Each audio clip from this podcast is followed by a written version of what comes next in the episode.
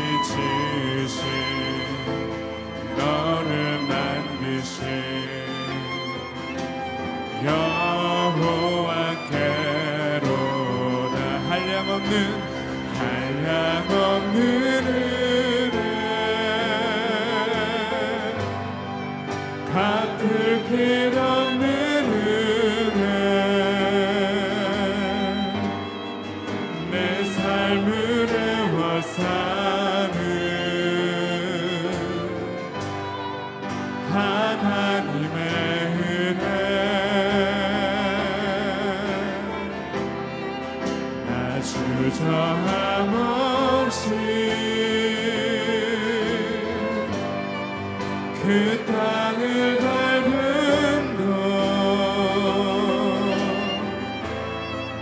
나를 붙드신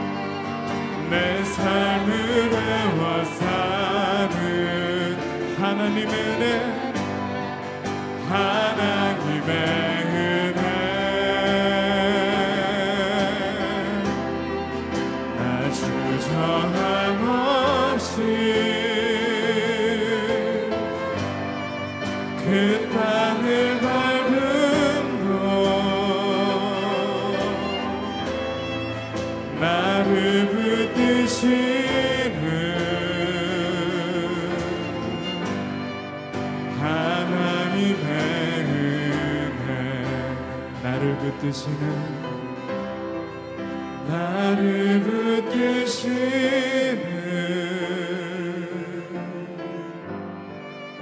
하나님의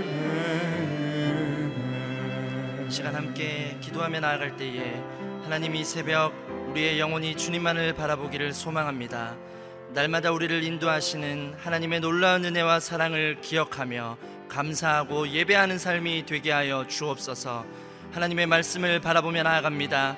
나를 지으시고 천지를 창조하신 하나님 우리에게 말씀으로 임하여 주옵소서. 하나님의 마음과 뜻을 알게 하시고 새 힘을 얻는 은혜가 있게 하여 주옵소서. 함께 기도하겠습니다. 하나님의 사랑과 은혜에 감사드립니다. 주님의 그 사랑 안에 우리의 삶이 있음을 고백합니다. 나를 지으시고 또 천지를 창조하신 하나님, 하나님의 완전한 사랑과 능력이 우리를 구원하셨고 새롭게 하셨음을 선포합니다. 주의 사랑으로 충만한 은혜로 이 시간 임하여 주옵소서. 하나님의 약속의 말씀을 믿음의 눈으로 바라보며 나아갑니다. 말씀을 전하시는 목사님과 함께하여 주시오고 선포되는 말씀을 통해 우리를 새롭게 하여 주옵소서. 우리의 목마름이 채워지는 은혜가 있게 하여 주옵소서. 주님 곁에 더 가까이 머물게 하시고 말씀을 깊이 경험하며 누리는 은혜가 있게 하여 주옵소서. 성령 하나님 함께 하여 주시옵소서. 사랑하는 주님, 오늘도 이 새벽을 깨워 주셔서 감사합니다. 하나님의 음성을 들으며 그 말씀을 통하여 새 힘을 얻고 주님의 충만한 임재 안에 거하는 은혜가 있게 하여 주옵소서. 주의 말씀과 성령으로 우리를 새롭게 하여 주옵소서. 감사를 드리며 살아계신 예수 그리스도의 이름으로 기도드립니다. 아멘. 오늘 우리에게 주신 하나님의 말씀은 역대상 17장 1절에서 15절 말씀입니다. 역대상 17장 1절에서 15절 말씀입니다. 저와 여러분이 한 절씩 교독하겠습니다. 다윗이 왕궁에서 살 때 나단 예언자에게 말했습니다. 나는 여기 백향목 왕궁에 사는데 여호와의 언약궤는 장막에 있소. 나단이 다윗에게 대답했습니다. 왕께서 마음에 생각하신 일이 있으면 무엇이든 하십시오. 하나님이 왕과 함께 하십니다. 그날 밤 하나님께서 나단에게 말씀하셨습니다. 가서 내 종 다윗에게 말하여라. 여호와께서 하시는 말씀이다. 내가 있을 집을 지을 사람은 내가 아니다. 내가 이스라엘 백성들을 이집트에서 이끌어낸 그날부터 지금까지 나는 집에 있지 않았다. 나는 이 장막 저 장막으로 이리저리 옮겨 다녔다. 내가 온 이스라엘 백성들과 함께 옮겨 다니면서 내 백성 이스라엘을 다스리라고 명령한 지도자들 가운데 누구에게 왜 내게 백향목으로 집을 만들어 주지 않느냐고 말한 적이 있느냐? 그러니 내 종 다윗에게 말하여라. 망군의 여호와께서 하시는 말씀이다. 내가 너를 풀밭 곧 양을 쫓아다니던 자리에서 데려다 내 백성 이스라엘을 다스릴 사람으로 삼았다.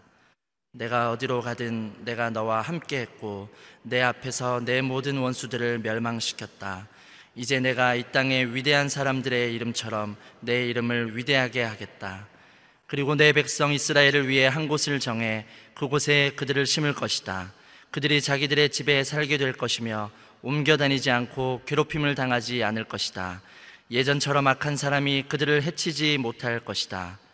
또한 내 백성 이스라엘을 다스릴 사사들을 세울 때와 같지 않고 내가 내 모든 원수들을 내게 복종하게 할 것이다. 여호와께서 친히 너를 위해 집을 세우실 것이다. 내 날이 다 돼 내 조상들에게 갈 때가 되면 내가 내 자손을 일으켜 내 뒤를 잇게 할 것이다. 내 아들 가운데 하나를 왕으로 세우고 내가 그의 나라를 굳세게 할 것이다. 그는 나를 위해 집을 세울 것이다. 그리고 나는 그의 왕위를 영원히 굳게 세워줄 것이다. 내가 그의 아버지가 되고 그는 내 아들이 될 것이다. 내가 내 전에 있던 왕에게서는 사랑을 거두었으나 그에게서는 사랑을 결코 거두지 않을 것이다. 내가 내 집과 내 나라 위에 영원히 그를 왕으로 세울 것이다. 그 왕의 자리는 영원히 흔들리지 않을 것이다. 함께 읽겠습니다. 나다는 이 모든 계시의 말씀을 다윗에게 전했습니다. 아멘. 작은 사랑의 헌신, 크신 은혜의 선물이라는 제목으로 이상준 목사님 말씀 전해 주시겠습니다.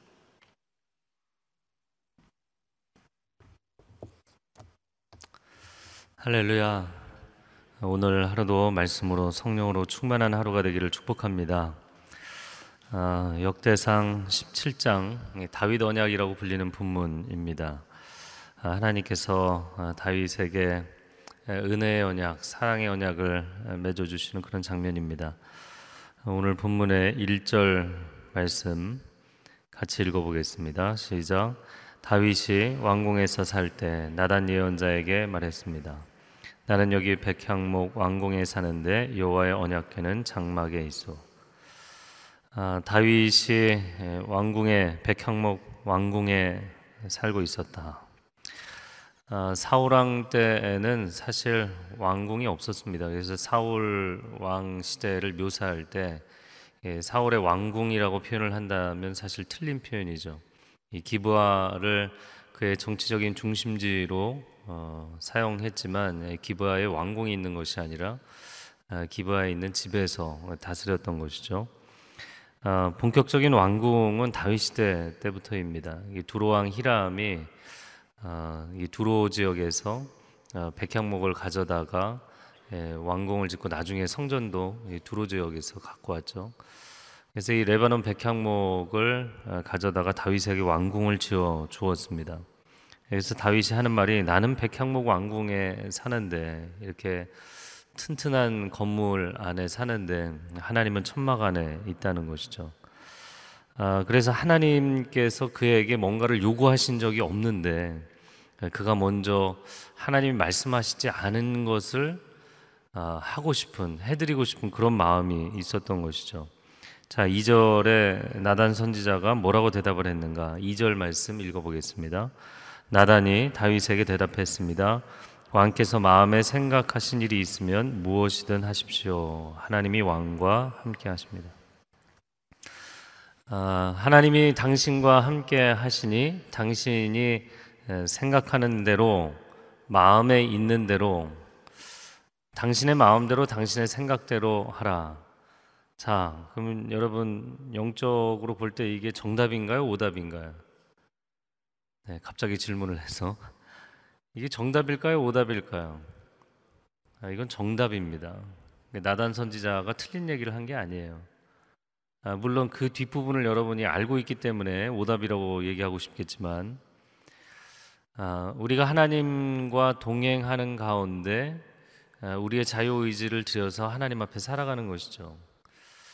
아, 내가 하나님과 동행하지 않는데 내가 내 마음대로 내 뜻대로 행한다면 그건 뭐 하는 것마다 사고를 치는 거죠. 하나님 앞에 불순종하는 것이고. 그러니까 내 인생에 하는 것마다 잘 되고 성공하고 승리하고 한다 할지라도 내가 지금 하나님과 동행하지 않고 있다면 뭐 하는 것마다 문제가 될 수밖에 없습니다. 그러나 내가 하나님과 함께 하고 있는 어, 중이라면 아, 내 마음에 계획하고 생각하는 건 그 하나님의 생각, 하나님의 뜻을 따라가고자 내가 노력하고 있는 거잖아요.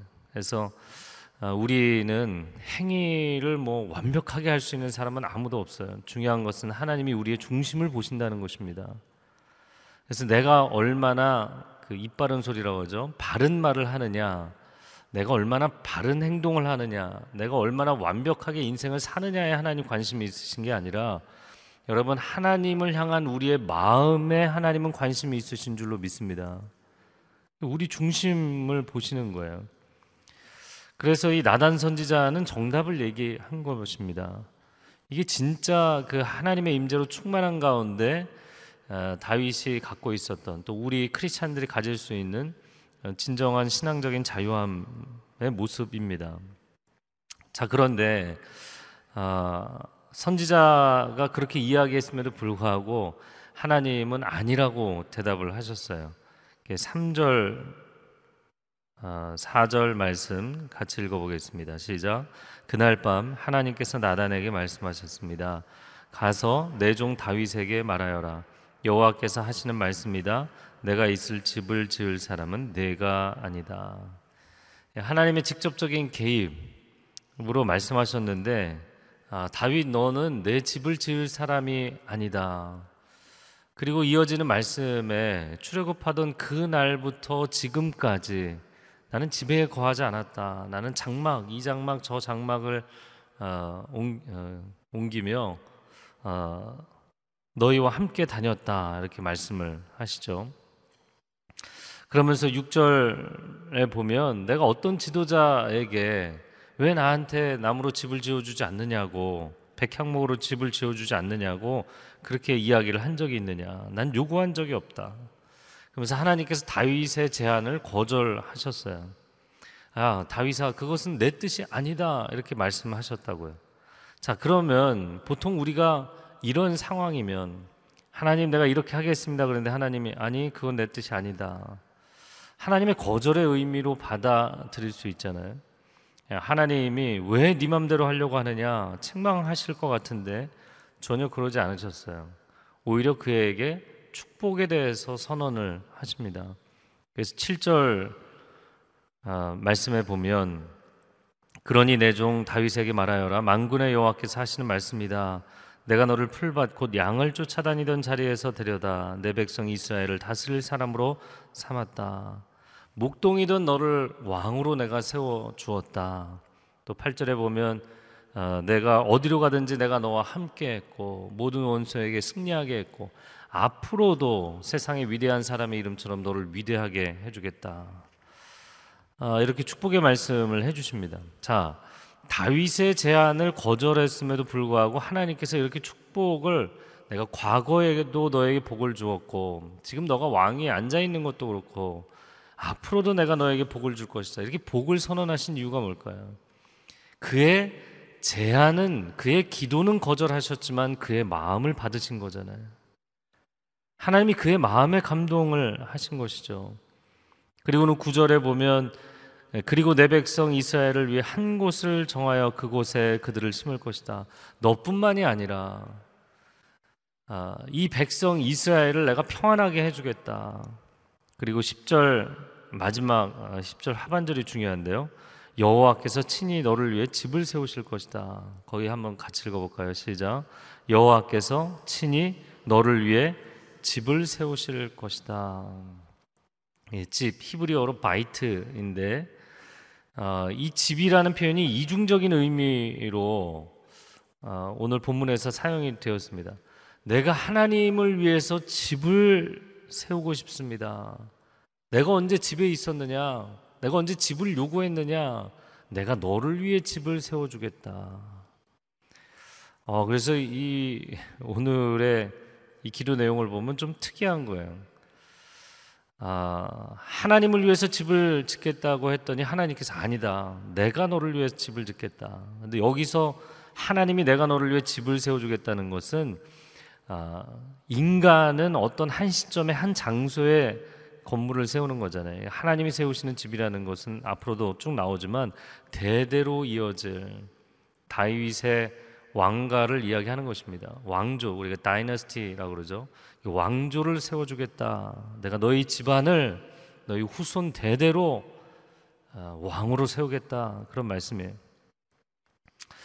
아, 그래서 이 장면에 이어서 또 이어지는 말씀은 11절에 보니까 내 아들 12절 그는 나를 위해 집을 세울 것이다. 이게 솔로몬 왕에 대한 말씀을 하셨고 그리고 14절 14절 같이 읽어 볼까요?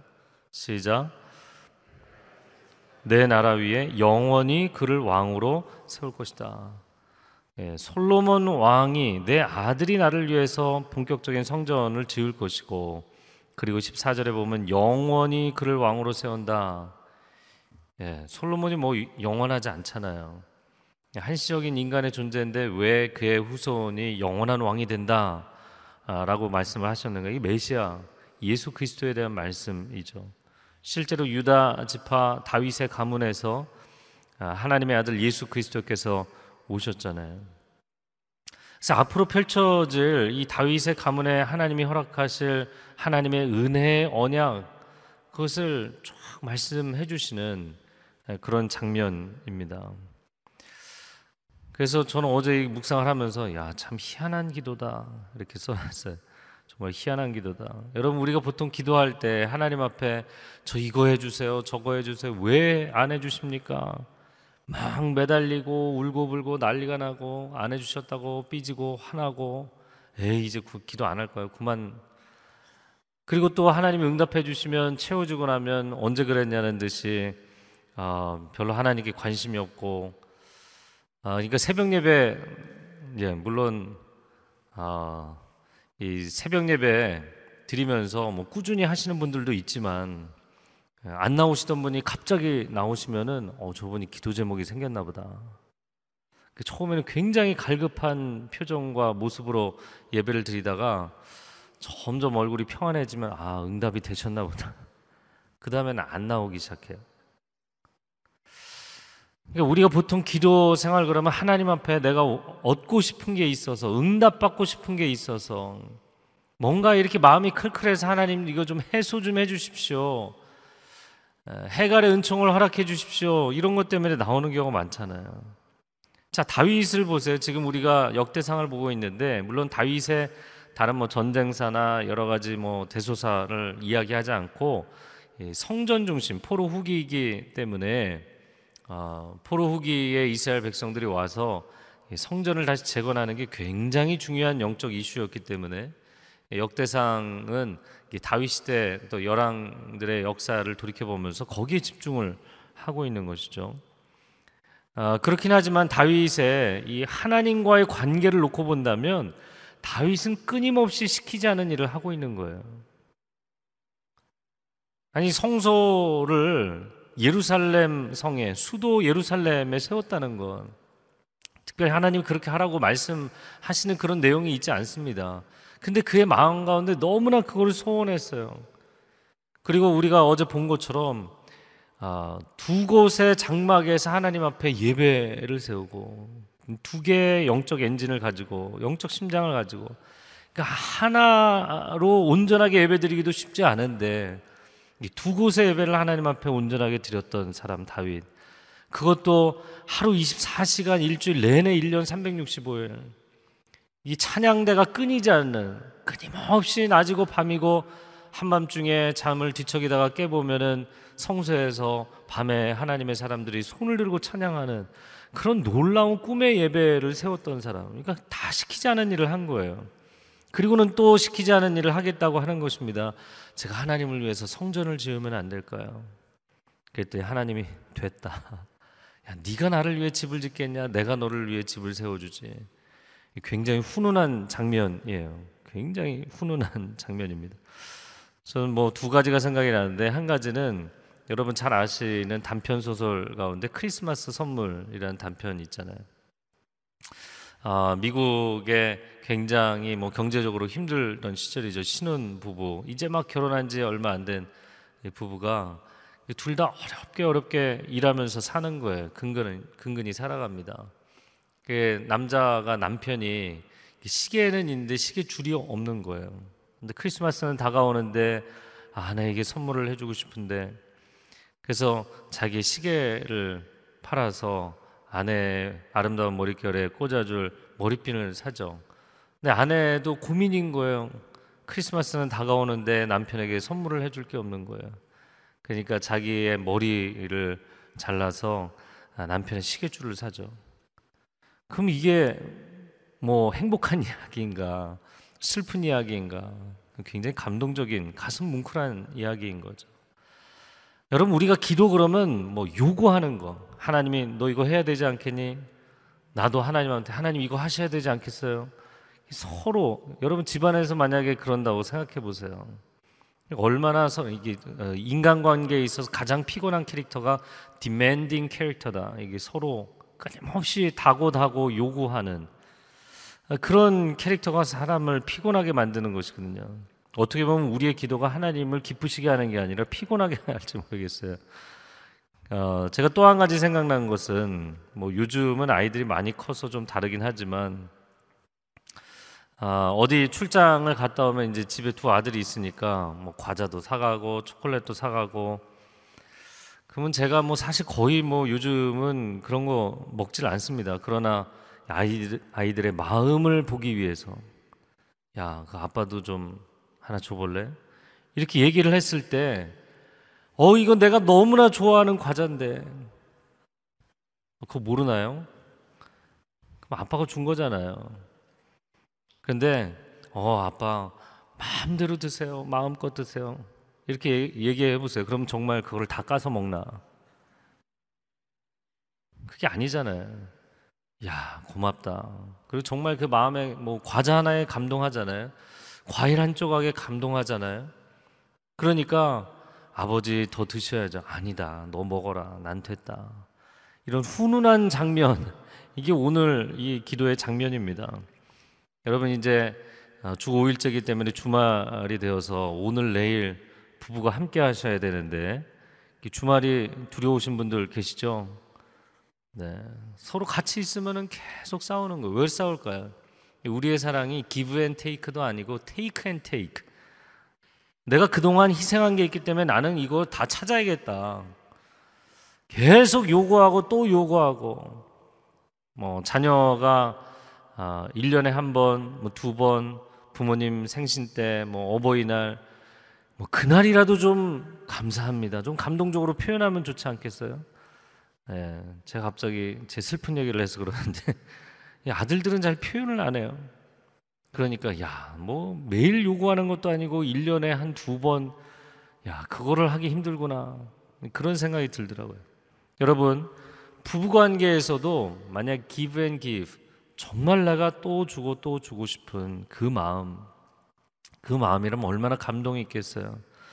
여러분 우리가 삶 가운데 누리는 이 모든 것이 하나님이 주신 선물인 줄로 믿습니다. 예, 오늘 기도가 참 희한한 기도라는 건 무슨 얘기냐면 하나님 앞에 다윗이 뭘 요구한 적이 없어요. 저 이거 해주세요, 저거 해주세요. 여러분 다윗을 보십시오. 늘 그는 하나님 앞에 잘 해드리고 싶은 마음이 늘 충만했던 사람입니다. 어, 그가 목동일 때 억울합니다. 나는 형들이 이렇게 많은데 왜 나만 고생해야 됩니까? 나 이거 해주세요. 어, 빈들에서 그렇게 기도한 적이 없어요. 그러면 왕의 사위가 되고 이 나라의 훌륭한 장수가 되었는데도 왕에게 쫓겨서 빈들에서 도망자로 10년을 도망자 세월을 보낼 때 하나님 내게 내가 왕이 된다고 하나님께서 약속하지 않으셨습니까? 빨리 약속을 이루어 주십시오. 저를 왕으로 세워 주십시오. 한 번도 그렇게 기도한 적이 없어요. 참 이상한 사람이에요.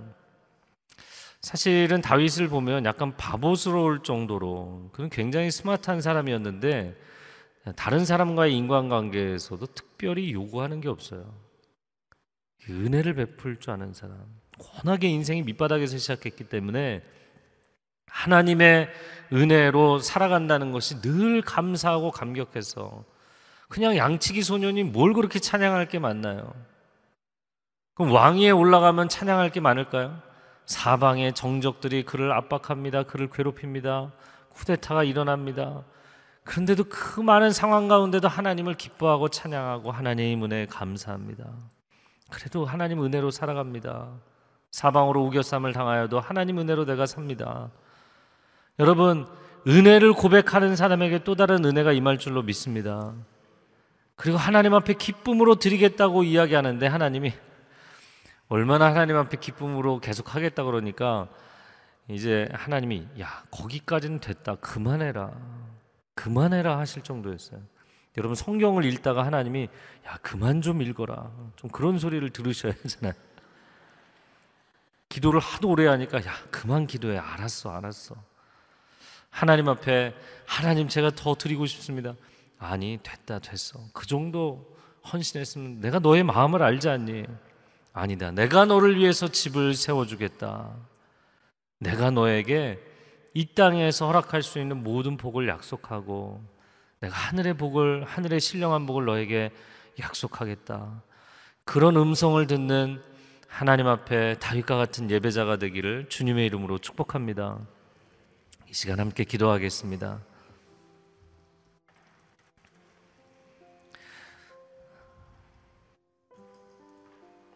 하나님 우리가 하나님 앞에 예배자로 선다고 이야기하지만 아, 그러나 하나님 앞에 끊임없이 달라고 요구하는 자식처럼 감사와 은혜를 기억하기보다는 계속해서 뭔가를 얻어내기 위해서 다가오는 철없는 자식처럼 그렇게 하나님 앞에 나아갈 때가 얼마나 많았는지요. 하나님, 내 인생에 베풀어 주신 이 모든 것이 하나님의 은혜인 것을 고백합니다. 은혜를 기억하고 은혜를 고백하고 은혜에 감격한 삶이 될 수 있도록 축복하여 주옵소서. 하나님 고난과 환란 가운데 지나갈지라도 내가 인생의 어두운 터널을 지나가고 있을지라도 하나님 나와 함께 하심으로 나를 붙잡아 주시는 이 시간 하나님을 주목하는 이 시간도 은혜인 것을 고백합니다. 오 하나님의 은혜를 고백하는 사람들에게 다윗과 같은 놀라운 정말 헤아릴 수 없는 하나님의 은혜를 체험하는 축복이 있게 하여 주시옵소서. 우리 주여 한번 외치고 통성으로 기도하겠습니다. 주여, 오 사랑하는 주님, 우리의 삶 가운데, 우리의 가정 가운데, 우리의 심령 가운데, 하나님 우리의 교회 가운데 이런 놀라운 하나님의 은혜가 충만히 넘치게 하여 주옵소서. 천지 만물을 창조하여 주시고 우리를 위하여서 이 모든 아름다운 환경을 허락하신 하나님을 찬양합니다. 우리에게 건강을 주시고 생명을 주시고 호흡을 허락하여 주시고 우리에게 필요한 물질을 허락하여 주시고 소중한 가족을 허락하여 주시고 믿음의 동역자들을 허락하여 주시고 믿음의 공동체 예배하는 공동체를 허락하여 주신 하나님을 찬양합니다. 이 모든 것을 허락하신 것이 하나님의 은혜입니다. 은혜를 기억하고 은혜를 고백하며 살아가는 삶이 되게 하여 주옵소서. 우리 곁에 있는 가족에게 남편에게 아내에게 부모님께 자녀에게 은혜를 고백하며 살아가는 하루가 되게 하여 주옵소서. 하나님 그 은혜를 고백하는 사람에게 더 많은 은혜, 더 넘치는 은혜를 부어 주시는 것을 체험하게 하여 주옵소서. 우리의 삶에 부족함과 연약함과 깨어짐과 고난과 어려움이 있을지라도 하나님 앞에 감사하며 찬양하는 사람이 승리할 줄로 믿습니다. 은혜를 찬양하는 사람에게 은혜가 넘칠 줄로 믿습니다. 하나님 앞에 이 중심을 들이며 살아가는 복된 인생이 되게 하여 주시옵소서. 사랑하는 주님, 다윗이 하나님을 얼마나 사랑하고 얼마나 기뻐했는지 하나님 그의 마음에 간구를 하나님이 거절하시면서까지 이제는 됐다. 너가 그만큼 수고했으면 됐다. 내가 너의 마음을 알며 내가 너를 위해 평생 그리고 영원토록 너에게 복을 내려주겠다. 하나님 이 놀라운 주의 음성을 듣게 되는 하나님의 사람들 되기를 바랍니다. 하나님 우리에게 복이 필요해서가 아니라 정말 하나님 한 분으로 만족합니다. 하나님을 기뻐합니다. 하나님을 사모하고 사랑합니다. 그 사모함이 우리 안에 끊임없이 넘쳐서 하나님 앞에 다윗의 예배를 드리는 소중한 하나님의 사람들 되게 하여 주옵소서. 이 거룩한 성도들의 예배를 주께서 기뻐 받아 주시고 오늘도 수많은 다윗이 곳곳에 일어나 하나님 앞에 예배할 때 하나님이 그 예배를 흠양하시고 기뻐 받으시는 감격이 우리의 삶 가운데 있게 하여 주시옵소서. 이제는 우리 주 예수 그리스도의 은혜와 하나님 아버지의 극진하신 사랑과 성령의 교통하심이 다윗의 고백을 하나님 앞에 드리며 예배하기를 소원하는 귀한 하나님의 백성들 위해 소중한 가정과 자녀들과 일터 위에 한국 교회 위에 이 나라 이민족 위에 그리고 선교제에서 이 다윗의 예배로 하나님 앞에 예배하며 헌신하는 선교사님들 위해 이제로부터 영원토록 함께하여 주시기를 간절히 축원하옵나이다. 아멘.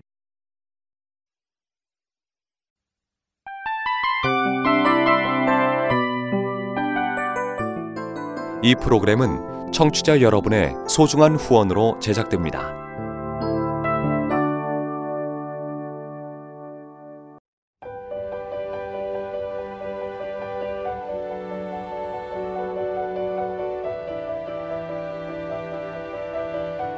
세상에는 수많은 교회들이 있지만 더 깊이 있는 말씀 강해를 찾기 위해 크기로만 교회를 선정하지 않습니다. 보다 좋은 영적 콘텐츠를 더 많이 나누기 위해 방송비를 받지 않습니다. 1년 365일 복음만 전하고 싶어서 우리는 광고를 하지 않습니다. 온누리의 복음을 땅끝까지 CGN TV와 함께 땅끝 성교사가 되주세요